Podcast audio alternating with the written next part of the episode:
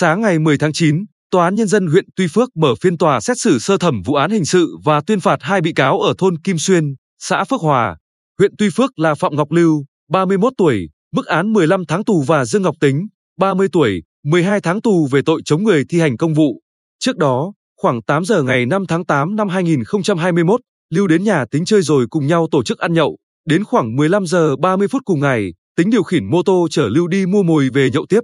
Khi cả hai đến chốt kiểm dịch COVID-19 tại thôn Tân Mỹ, xã Phước Hòa, đoạn giáp danh thôn Lương Quang, xã Phước Quang, xin qua chốt. Ba thành viên làm nhiệm vụ tại chốt giải thích quy định về phòng chống dịch, địa phương đang thực hiện chỉ thị 16 của Thủ tướng Chính phủ và yêu cầu tính cùng Lưu quay lại nhưng hai đối tượng này không chấp hành mà dồ xe máy chạy qua chốt. Sau khi qua được chốt, Tính và Lưu dừng xe, quay lại dùng cây tre khô và gạch đuổi đánh lực lượng làm nhiệm vụ phòng chống dịch, cả hai lật đổ rào chắn rồi bỏ trốn.